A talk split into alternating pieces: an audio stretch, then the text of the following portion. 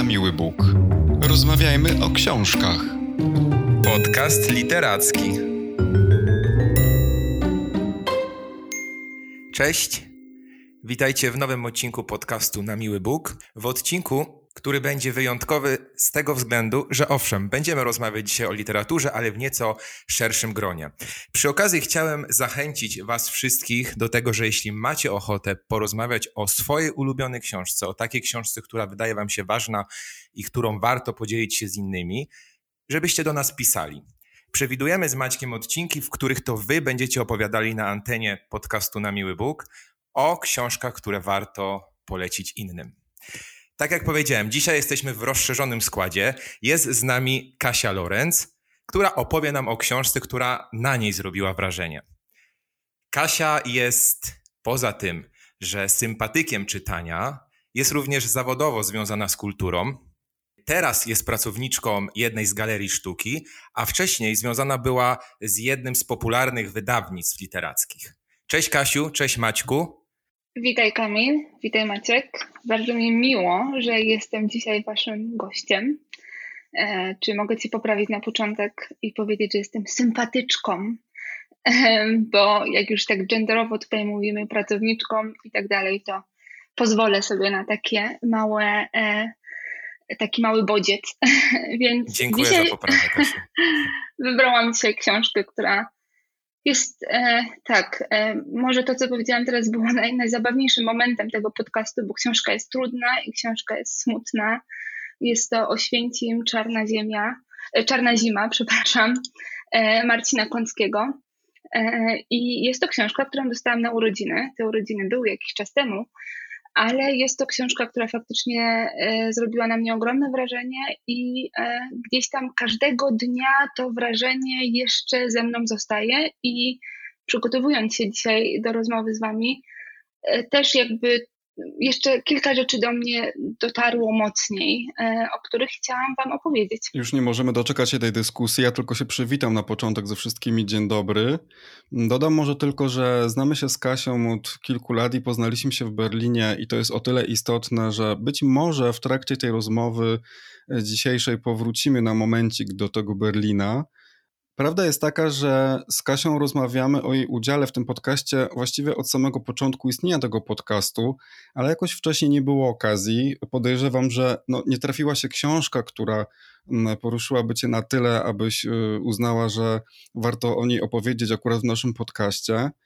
O tym, co w tej książce znalazłaś dla siebie nowego, albo co zrobiło na tobie olbrzymie wrażenie, jeszcze za chwilę porozmawiamy, ale ja może tytułem wstępu przeczytam opis wydawcy. Wydawcą tej książki jest Znak Literanowa. Pierwszy współczesny reportaż o Oświęcimiu, mieście naznaczonym przez zło. Miejscowe legendy mówią o klątwie, która ciąży nad miastem od stuleci. Marcin Kącki, znakomity reporter, autor słynnego Białego Stoku, zadaje mieszkańcom pozornie proste pytanie: jak się tu żyje? Rozmawia ze zbieraczami, którzy maniakalnie poszukują pamiątek z obozu. Z ostatnim oświęcimskim Romem, żyjącym w cieniu przemilczonego pogromu, z ludźmi, którzy boją się zejść do własnej piwnicy i z mieszkańcami osiedla, którzy bramę obozową mijają w drodze na zakupy. I z tymi, którzy nie otwierają okien, by nie czuć smrodu z kominów. Nawet ziemia nie daje spokoju, nasączona trucizną zakładów chemicznych. Raz puszczone w ruch mechanizmy zła zatrzymują się powoli. Oświęcim, niczym soczewka, skupia nadzieje i lęki Polaków. I nikt nie pokazuje tego lepiej niż Kącki. Czy w mieście, które nie może uciec od przeszłości, da się normalnie żyć? No właśnie, Kasiu, da się normalnie żyć czy nie? Trudne pytanie, prawda? Nie żyłam w Oświęcimiu, ale powiedzmy, czy Marcin w swojej książce odpowiada na to pytanie? Powiedziałabym, że, że i tak, i nie. Z jednej strony pokazuje, że to miasto jest takie jak każde inne miasto. Tam jest e, środowisko lewicowe i prawicowe, i jest ksenofobia, i są super inicjatywy jest muzeum, które działa, ale na które też gdzieś tam e, osoby mieszkające w Oświęcimiu e, patrzą z pewną dozą krytycyzmu, więc trudno tak naprawdę odpowiedzieć na to pytanie, ale to pytanie może powoduje inne pytania, które są bardzo ciekawe.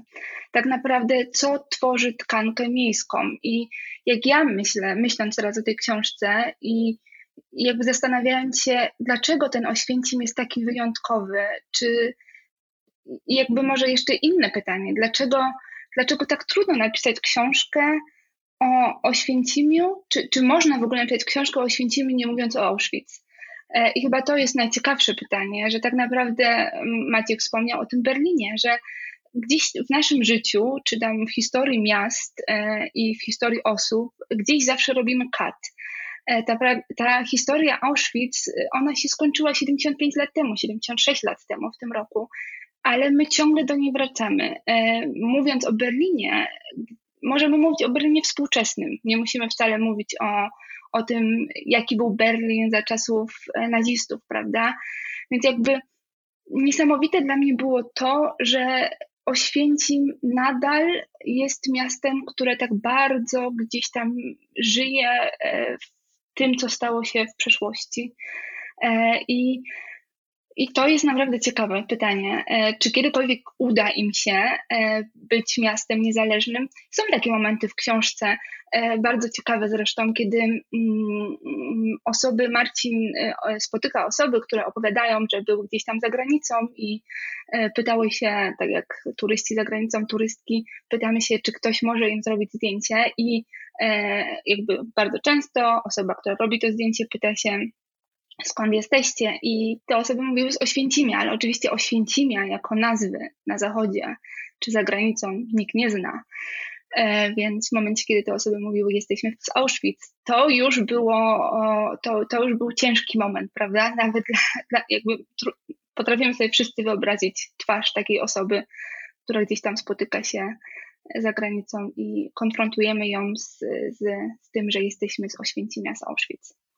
Tak, chyba też mi się wydaje, że właśnie z tego powodu e, Polska bardzo dba o to, o takie rozdzielenie tych nazw, prawda? Że Oświęcim to jest właśnie polskie miasto, a jeżeli mówimy Auschwitz, to nie mamy na myśli tak naprawdę niemieckiej nazwy tego samego miasta, tylko wyłącznie obóz koncentracyjny.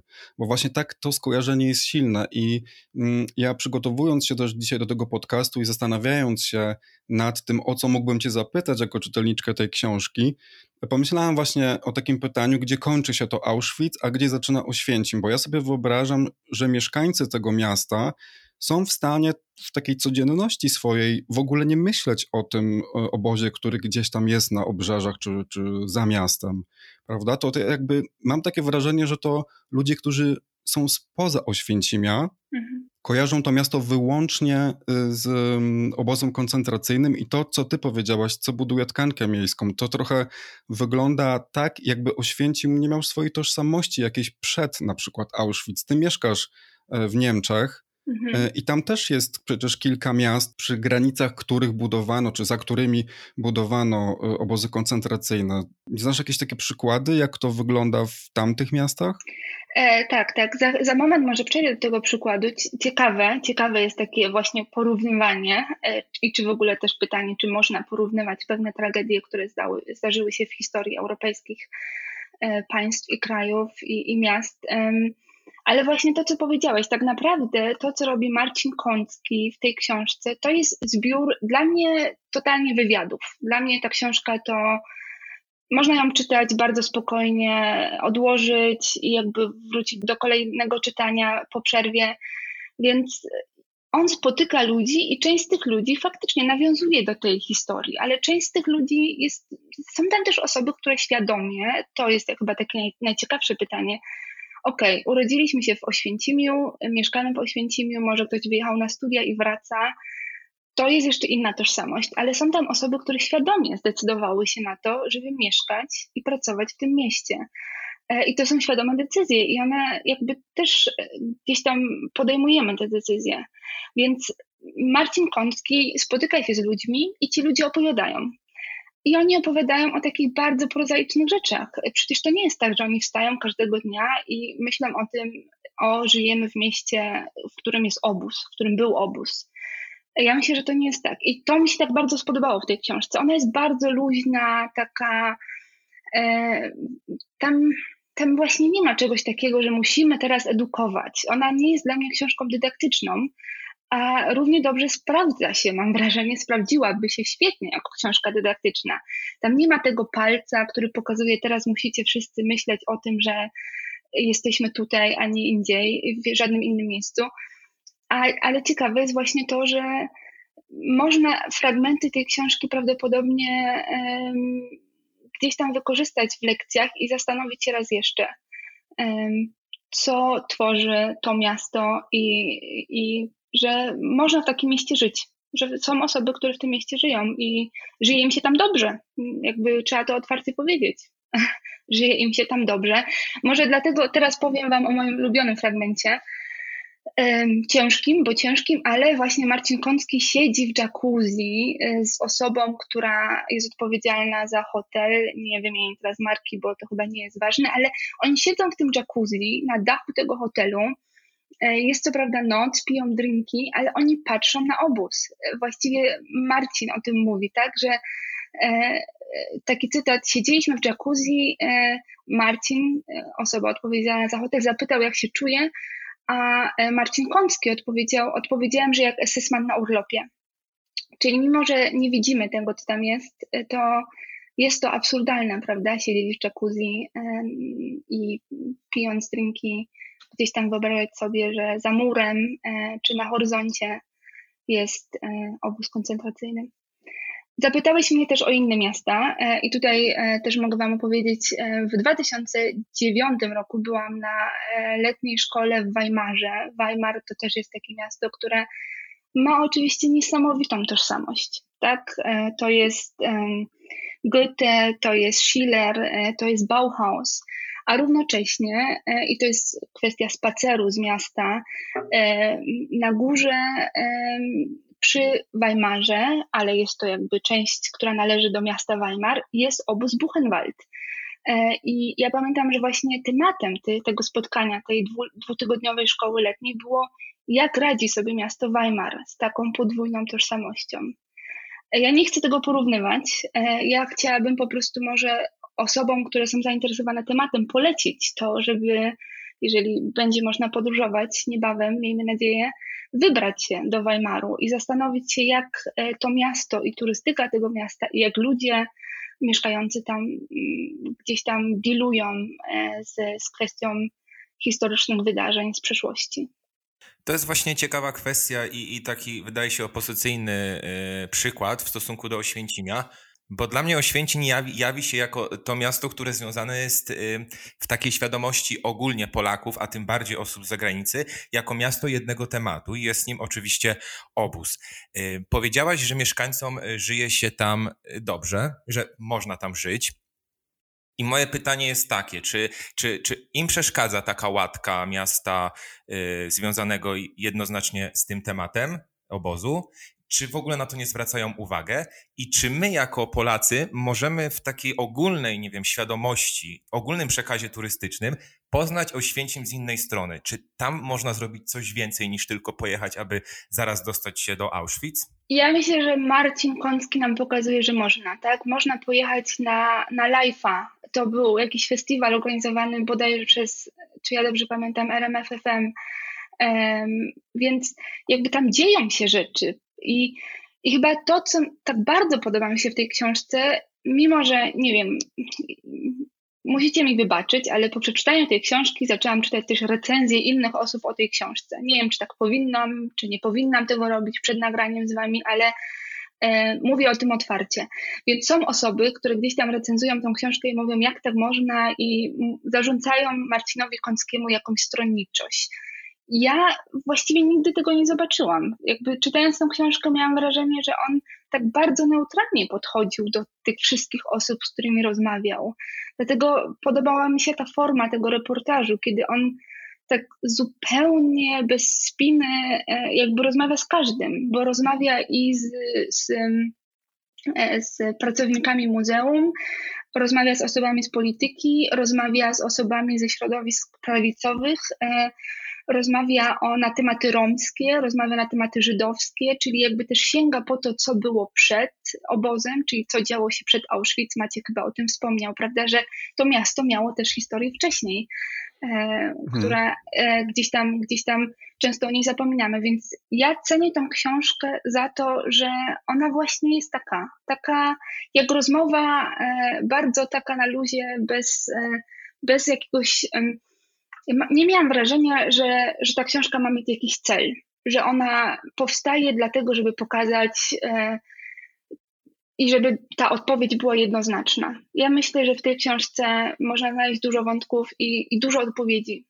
Bo tak jak powiedziałam wcześniej, są osoby, które w dorosłym wieku, po studiach zagranicznych, e, i tutaj mam przykład, to był Tomek Kuncewicz, który jest dyrektorem Centrum, e, zapomniałam teraz, e, przepraszam. Więc gdzieś tam, gdzieś tam jest taki moment, gdzie, gdzie e, Marcin właśnie mówi o tym, że przecież studiowałeś za granicą, a teraz zdecydowałeś się wrócić znowu. I to też jest, to też jest niesamowicie ciekawe. Więc przede wszystkim chyba to cenię w tej książce, że tak naprawdę można rozmawiać z wszystkimi e, i gdzieś tam zdanie wszystkich się liczy. Ja się zastanawiałem, czy to nie jest trochę też taka próba odczarowania e, tego miasta, tej klątwy właśnie, która nad nim wisi, czy tak jak Kamil ładnie powiedział, że jest to takie miasto jednego tematu. I wczoraj nawet w domu miałem taką rozmowę o tej książce, której przecież nie czytałem tak naprawdę jeszcze, że próbowaliśmy sobie przypomnieć, jak wyglądają wycieczki do Oświęcimia.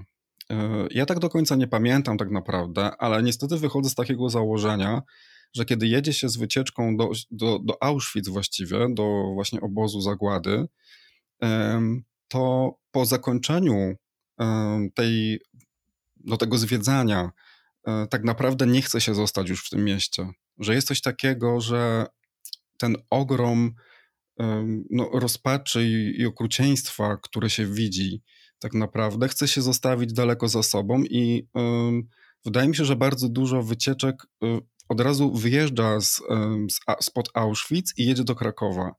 E, I dopiero tam je się obiad. Nie wiem, czy macie jakieś takie wspomnienia albo tego typu historie.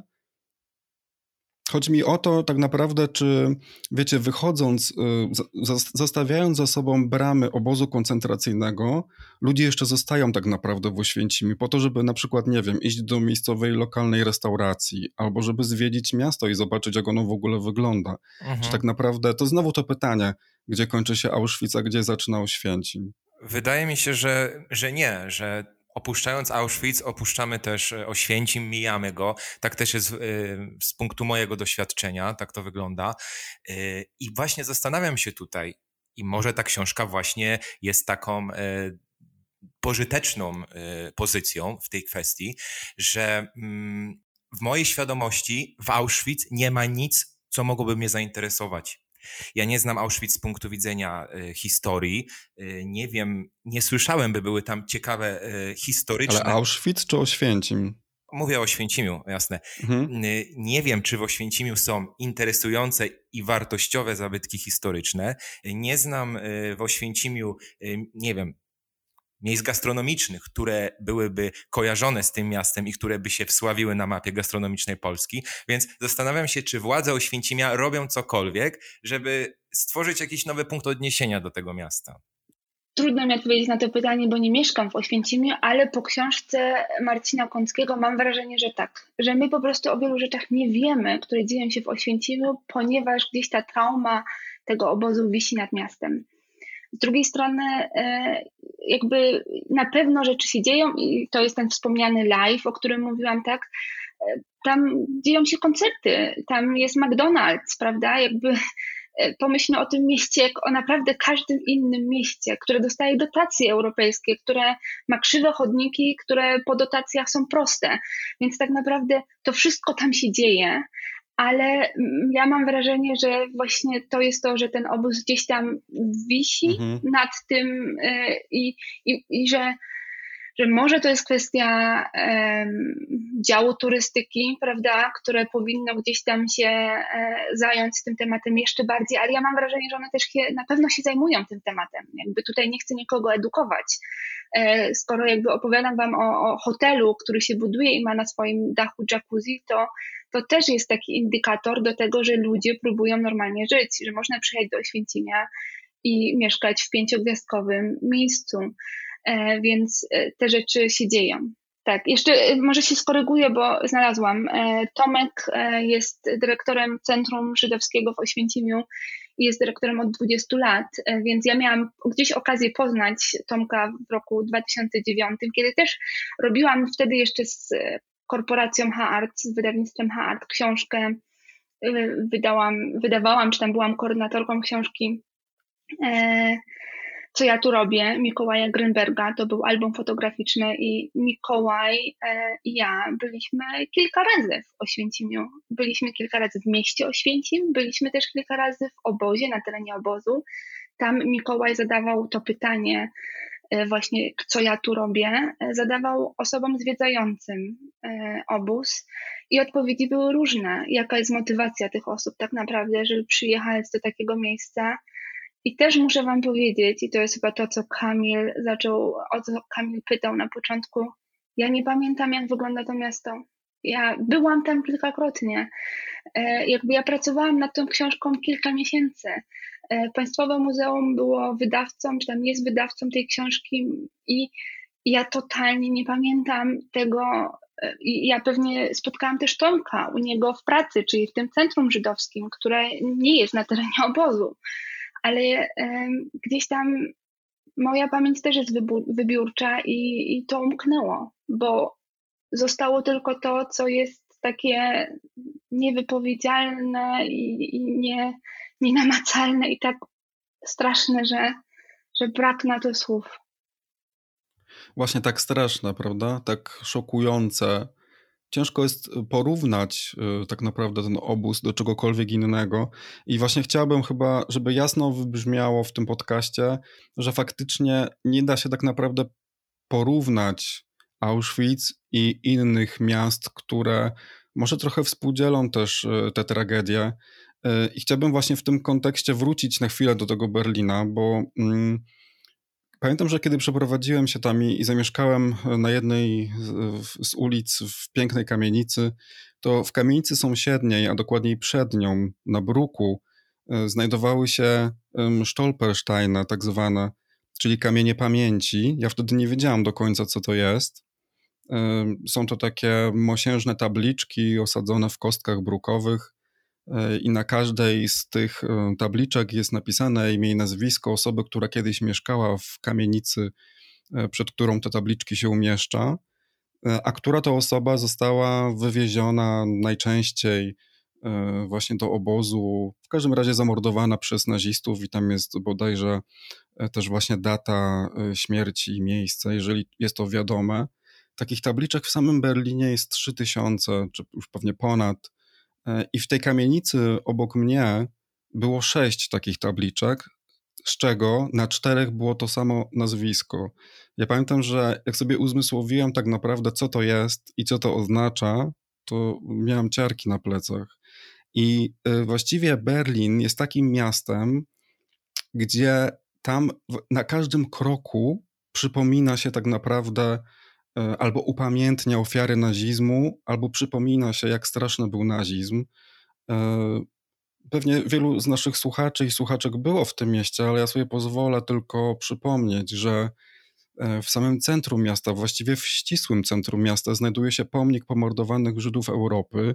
I to jest pomnik olbrzymi, na powierzchni 19 tysięcy metrów kwadratowych. On jest w sąsiedztwie właściwie niedalekim Bramy Brandenburskiej i, i, i Placu Poczdamskiego. E, także to nie jest pomnik mm, gdzieś za miastem, prawda? Czy na przykład przy jednej z głównych ulic e, Unter den Linden znajduje się Neue Wache, czyli Nowy Odwach, taki klasycystyczny budynek, e, w środku którego znajduje się pomnik matki z synem, upamiętniający właśnie narody które zginęły z rąk Niemców. I to też nie jest pomnik, który którego trzeba specjalnie szukać gdzieś w jakimś parku na przykład. To, to się znajduje przy jednej z głównych ulic, przy jednym ze szlaków spacerowych pomiędzy Aleksandraplatz i właśnie Bramą Brandenburską. Czy na przykład topografia terroru, olbrzymie z kolei, kolejne muzeum, tak? E, częściowo na świeżym powietrzu w miejscach e, w miejscu byłych budynków Gestapo i SS. I tego pewnie jest jeszcze więcej, jakbym chciał poszukać. E, I też tak mówię, tego się nie da porównać, bo to też jest, to są też trochę dwie strony tego całego konfliktu i tej okropnej historii, która się wydarzyła. Natomiast jest w Berlinie, nie da się zapomnieć o tym tak naprawdę, a jednocześnie da się świetnie żyć, o tym zupełnie nie myśląc. E, wyobrażam sobie, no znowu cały czas powtarzam, nie da się tego porównać, bo jednak ta skala pewnie tej, tej traumy jednak jest zupełnie inna jeżeli mieszka się w Oświęcimiu, ale właśnie no, zastanawiam się, być może mówię tak dlatego, że tam nie, nie mieszkałem, jakby nie mam tego doświadczenia, prawda, bo jestem właśnie spoza. Gdybyśmy mieli na przykład w tym podcaście kogoś, kto mieszka, mieszka w Oświęcimiu, pewnie by powiedział, no wiecie, to też jest, jak ktoś tam się rodzi na przykład, to to sąsiedztwo obozu koncentracyjnego jest gdzieś, nie chcę powiedzieć normalne, bo to by było trochę okropne słowo, ale jakieś takie, nie wiem, e, udomowione może w jakimś sensie. Z tego wszystkiego Auschwitz jawi się jako taki żywy pomnik, który gdzieś e, stoi przy Oświęcimiu i, e, i nie daje zapomnieć o, o, o całej historii. Natomiast Kasiu, ty wspomniałaś jeszcze o tym, że książka o której opowiadasz, dotyczy też tematu żydowskiego. I kiedy pomyślałem sobie, że będziesz mówiła o współczesnym Oświęcimiu, to zacząłem się zastanawiać i być może ta książka daje odpowiedź na moje pytania, czy dzisiaj Oświęcim różni się na tle Polski y, w swoim podejściu do kwestii żydowskiej? Czy na przykład można tam zauważyć jakieś inne tendencje, jeśli chodzi na przykład o antysemityzm, który w Polsce, jak wiemy, występuje, mniej lub bardziej.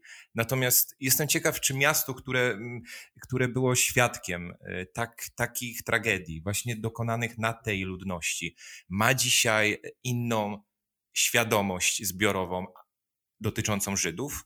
Bardzo ciekawe pytanie. Ja myślę, że super byłoby usłyszeć właśnie osoby mieszkające na miejscu, czy też jeszcze bardziej przeczytać Marcina Kąckiego jako autora książki. Ja mam wrażenie, że trochę za dużo oczekujemy. Ja mam wrażenie, że ja bym powiedziała spontanicznie po lekturze książki, że, że nie, że tak naprawdę to nic nie zmienia. Kwestia antysemityzmu jest taka sama wszędzie.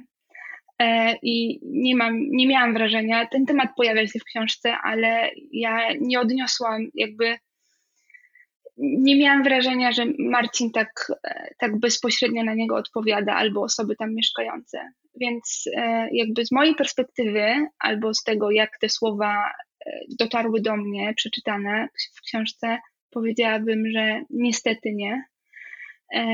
Ale to też jest, to, że Kamil zadałeś takie pytanie jest bardzo ciekawe, ponieważ jakby dlaczego my oczekujemy, że tam byłoby inaczej, bo jest taka, a nie inna historia, no tak, ale teoretycznie z tego co pamiętam ze szkoły, to e, wszyscy byliśmy w obozie, wszyscy musieliśmy ten obóz zwiedzić, przynajmniej nie wiem jak było w waszych szkołach podstawowych, ale ja pamiętam, że to była e, wycieczka e, jakby obligatoryjna. Więc teoretycznie można by to pytanie zadać nam wszystkim. Przecież wszyscy wiemy, jaki, co tam się stało, a mimo wszystko gdzieś te ruchy antysemityzmu są i ksenofobii i rasizmu. E, I jakby one nie tylko dotykają tematów żydowskich, ale wszystkich osób, e, które jakby mają inne wyznanie, inny kolor skóry, e, inną orientację seksualną. Więc może to jest też to, że, że my nie powinniśmy tak, tak wiele oczekiwać od osób, które mieszkają w tych różnych miastach. E, mogę Wam powiedzieć, że właśnie trafiłam na jedną bardzo dobrą recenzję osoby, która jest z Oświęcimia i dała tej książce jedną gwiazdkę i pozwolę sobie teraz jakby powiedzieć to, co powiedziała ta osoba, czy to, co napisała ta osoba. E, jakby tam też pojawiła się kwestia, przecież jest tyle osób, które mieszka w Krakowie, tak? Płaszów. Przecież jest tyle osób, które mieszka w Warszawie, i mieszka przy murach getta warszawskiego, a mimo wszystko nie są inne. Na co dzień nie są inne, mimo że wiedzą. Marcin mówił, przepraszam, Maciek mówił o Stolpersteinie i też się trzeba zastanowić, czy czy jak Maciek wychodził na zakupy w Berlinie, to każdego dnia, każdego dnia mijając prawdopodobnie te, te złote, e, tą złotą kostkę brukową upamiętniającą osoby e, żydowskiego pochodzenia, to nie jest tak, że my każdego dnia myślimy o tym, co stało się i kto mieszkał w naszej kamienicy wcześniej. Ja myślę, że, że to jest ciekawe pytanie, ale równocześnie też bardzo trudne. Ale tak słuchając tego, o czym mówicie, przypomniała mi się recenzja Wojtka Szota, bo też sobie pozwoliłem przeczytać e, właśnie tej książki, o której dzisiaj mówimy. I tam e, zauważyłem, że mm, Szot podkreślał, że bardzo ważnym wątkiem tej książki, i teraz właśnie to jest ciekawe w kontekście tego, co przed chwilą Kasia powiedziałaś, że bo według niego bardzo ważnym wątkiem jest pogrom Romów, który się odbył w Oświęcimiu bodajże w 1981 mhm. roku, jeśli dobrze pamiętam. Książka mówi coś na ten temat. Mhm.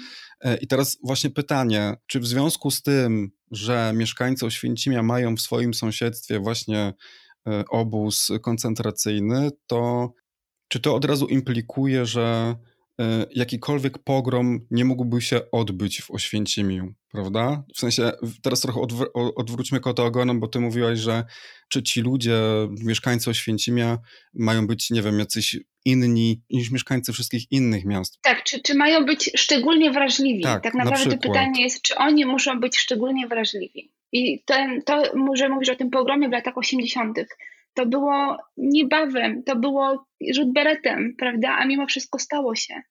Mhm. E, I tak, to jest, to jest ciekawy wątek w tej książce. Mhm. Ale wiecie, ciekawe jest właśnie to, dlaczego to akurat szokuje ludzi. To znaczy, gdyby ten pogrom się odbył, nie wiem, we Wrocławiu, to by ludzi mniej szokowało? Mhm. Wiecie o co chodzi, że to nie ma prawa się zdarzyć nigdzie tak naprawdę i właściwie powinno szokować niezależnie od tego, w jakim mieście by się to odbyło, prawda? A jednak ludzi właśnie szokuje yy, to jakoś tak zdecydowanie bardziej.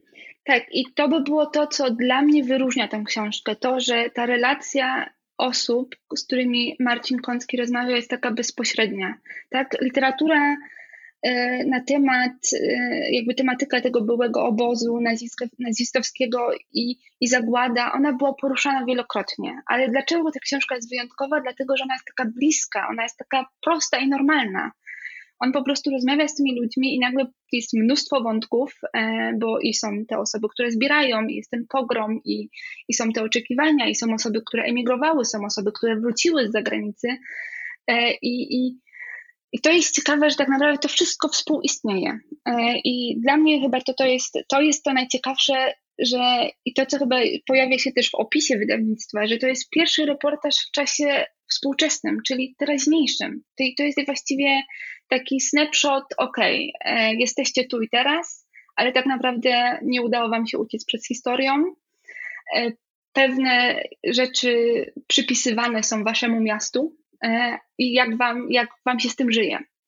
Ja myślę, że to jest naprawdę, polecam tą książkę bardzo serdecznie e, i może jeszcze opowiem wam o tym, że tak naprawdę to był dla mnie, z jednej strony ucieszyłam się bardzo, że dostałam tą książkę od, od mojej przyjaciółki, ale dostałam w dzień urodzin też inną książkę, która też jest na temat jakby tematy żydowskie i i to było dla mnie takie niesamowite, bo, e, bo to może nie są takie standardowe książki, które daje się komuś na urodziny, prawda? Więc e, Fałszerze Pieprzu e, to jest kolejna książka, która Moniki Schneiderman, która też trafiła w moje ręce w moje urodziny.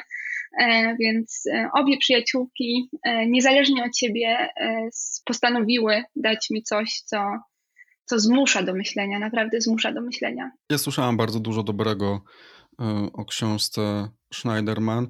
Zresztą ostatnio, w ostatnich latach ukazało się bardzo dużo ważnych książek dotyczących e, Holokaustu. Nie wiem, czy znacie taką książkę, e, znaczy na pewno Płuczki poszukiwaczy żydowskiego złota Pawła Reszki, bo ta książka mi się przypomniała, gdy przeczytałem w opisie wydawcy książki Oświęcim Czarna Zima, że Marcin Kącki rozmawia ze zbieraczami, którzy maniakalnie poszukują pamiątek z obozu. I ta książka Reszki właśnie opowiada o tym, że tuż po zakończeniu wojny i też w latach 50., ale również później, było mnóstwo ludzi, którzy przeczesywali właściwie te obozowe tereny i tereny wokół obozów. To jakoś tak było chyba jeszcze wtedy niezabezpieczone, nieogrodzone.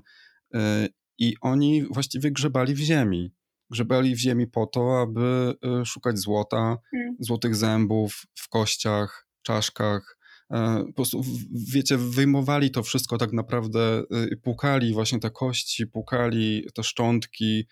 E, to jest niezwykła książka, no, no, taka porażająca, że właściwie wydawałoby się, że minęło już trochę lat i też w naszym życiu, w którym już e, przeczytaliśmy też sporo o, o Holokauście, o zagładzie, i o tym, co, co działo się też z ludźmi, którzy jakby gdzieś stali obok tej całej tragedii i się jej przyglądali, a jednak wciąż pojawiają się takie pozycje, które są w stanie naprawdę zaszokować, że ludzie do czegoś takiego byli zdolni. I um, to już trochę powiedziałaś, Kasia, ale taka jakaś rzecz, która w tej książce okazała się dla ciebie jakaś taka uderzająca, odkrywcza, zupełnie nowa, e, wiesz, taka, która zrobiła na tobie olbrzymie wrażenie, mimo tego, że znasz tak naprawdę już ten temat? Mm, myślę, że może to jest fakt, że ten temat w tej książce nie jest anonimowy. Jakby to, co powiedziałeś teraz jest bardzo ciekawe, bo ty mówisz o jednej książce, która odwołuje się do jednego wątku, tak, tych zbieraczy. I tak naprawdę w książce Marcina można by te wszystkie wątki e, gdzieś tam porozdzielać i pewnie napisać 10 książek co najmniej. Tak, bo można by objąć tylko tych zbieraczy. Ja myślę, że to jest dziwne słowo może, ale kompendium, nie, no, to nie jest odpowiednie słowo. Może pomożecie znaleźć mi coś lepszego, ale jest to książka, która przez to, że e, chyba o tym nie powiedziałam, osoby, z którymi on rozmawia, są przedstawiane z imienia i nazwiska, więc one są tak blisko ciebie. Po prostu to jakbyś z tą osobą rozmawiał ty, a nie Marcin trochę. Jakby Marcin opowiada o swoim spotkaniu z tą osobą. Ja myślę, że to było dla mnie takie świeże i nowe, prawda? Ta forma tego reportażu i um, to, co ja cenię, to za co ja cenię tą książkę, ta niestronniczość, aczkolwiek, tak jak Wam powiedziałam wcześniej, w niektórych recenzjach e, były osoby, które stwierdziły, że nie, że, że faktycznie książka miała tezę, żeby pokazać, że w Oświęcimiu nie da się żyć, albo że on świeci ma tą traumę. Ja tego tak nie odebrałam. Ja naprawdę odebrałam tą książkę jako, jako taki przekrój naprawdę szeroki, szeroki przekrój osób mieszkających w tym mieście, e, które, które bardzo wiarygodnie i, i bardzo przemawiająco opowiadają o, o swoim personalnym, o swoim personalnym, osobistym podejściu do, do tego, jak im się tam żyje. Więc e, myślę, że, że to byłoby coś, co jest dla mnie wyjątkowe. Okej, okay, a tak zupełnie na zakończenie, skąd ten tytuł Czarna Zima? Czy Kącki to wyjaśnia w książce? Tak, on odpowiada na to pytanie, dlaczego e, książka nazywa się Czarna Zima, ale ja postanowiłam, że wam nie powiem dlaczego. Dobra. Tym sposobem zachęcamy w takim razie wszystkich, których ta rozmowa zainteresowała i którzy dobrnęli do końca, za co dziękujemy, do sięgnięcia po Oświęcim i Czarną Zimę. No, tobie, Kasiu, dziękujemy, że, że wpadłaś do nas i porozmawiać o tej no, niezwykłej książce, e, bardzo interesującej. Dziękuję Ci bardzo. Dziękuję za zaproszenie. Kamilu, Tobie też dziękuję za dyskusję i słyszymy się za tydzień. Dzięki Kasiu, dzięki Maćku, do usłyszenia. Na miły Bóg. Rozmawiajmy o książkach. Podcast literacki.